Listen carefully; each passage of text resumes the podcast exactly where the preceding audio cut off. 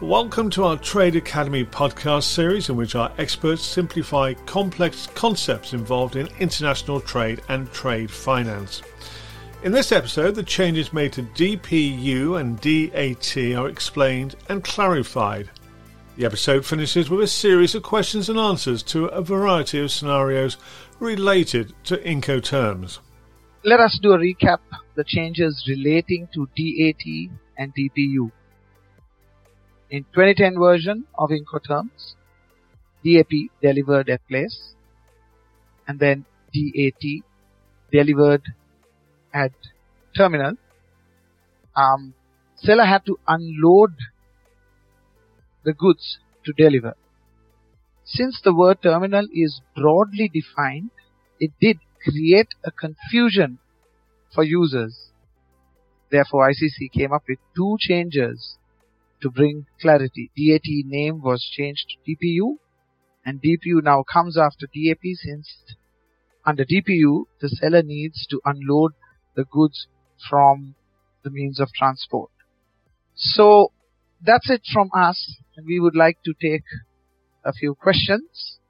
Thanks Royston and thanks Mona for that. Um, very insightful as always. First question, Royston, uh, this one's for you. Could you explain how Incoterms do not cover transfer of ownership. Yes, ownership is stated or mentioned clearly in the contract.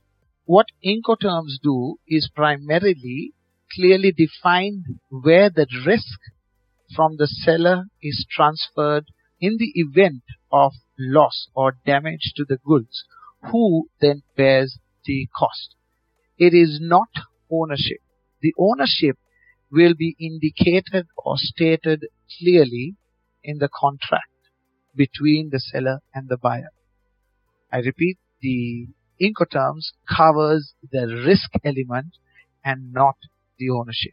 Thanks, uh, Royston. Uh, next question, I think, slightly linked to that. Uh, Mona, this one's for you, I think. If Incoterms mm-hmm. do not require any legal obligation, then why bother using them? So basically in uh, international trade, when you're shipping goods to another country, right, there are many costs involved in that. So how would you um, explain that in an LC when you're issuing an LC? How would you show that which charge is supposed to be paid by who and how is it going to be managed? So this is the easiest way where Incoterms it is a globally accepted uh, form where all the banks, all the customers, everyone is aware of this. So the moment you mention DAT or DPU or CIF, everyone knows who is supposed to pay what and up to what point and where is the transfer of ownership uh, taking place. So they know all of that and this is basically to have a very common understanding among parties. So that is the reason why you would want to use Incoterms so that there is no confusion later on that who's going to pay what and how are we going to manage the shipment, who's going to take the insurance and uh, which carrier to use, who's going to arrange for the carrier and everything. It's easier to select an Incoterm so that other parties involved in your transaction, that is the banks and any other parties that you're involving, will know exactly wh- who's going to do what part of the transaction and the shipment.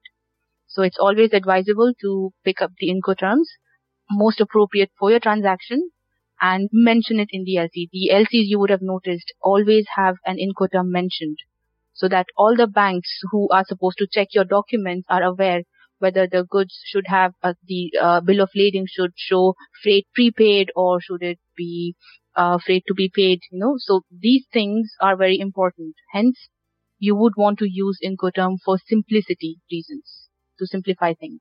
Thanks, Mona. Very clear.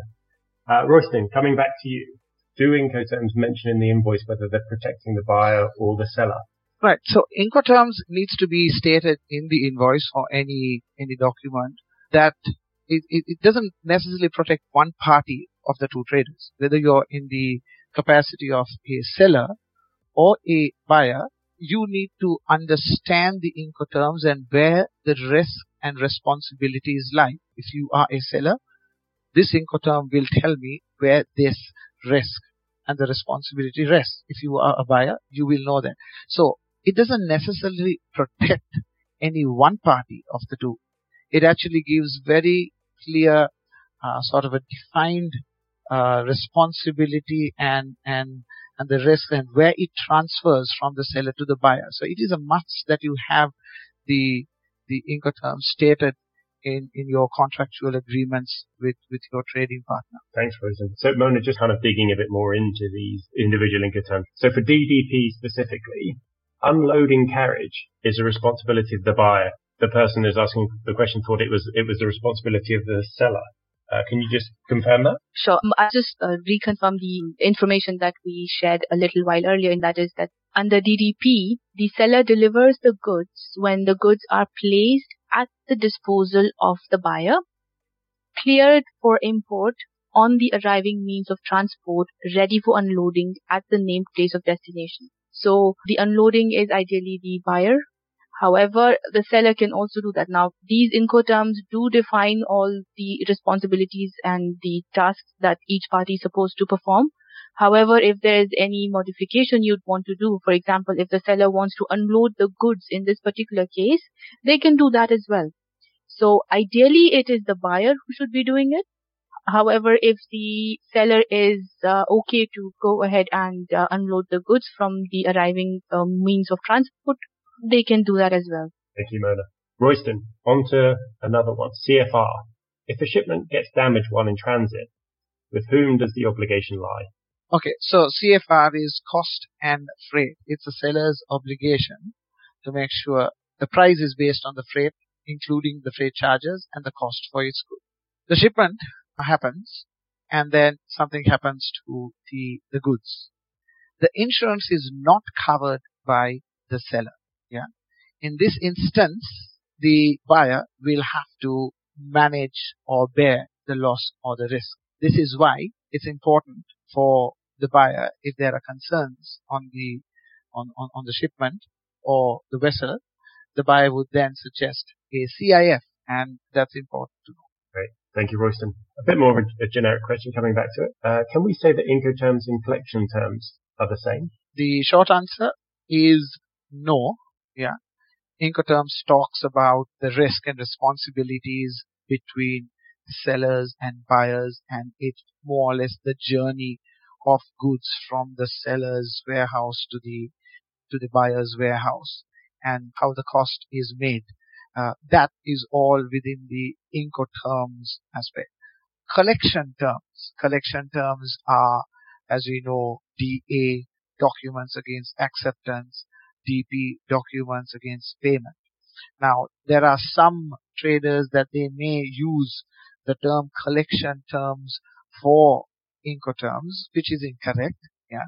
The term collection terms is more or less for the collection documents that happen between a buyer and seller and how they use the banking channel to, to present their documents from the seller's um, bank to the buyer's bank and in collections, you have the buyer's bank that may present the documents to the buyer by debiting their account immediately, and that is under a collection term called DP or documents against payment.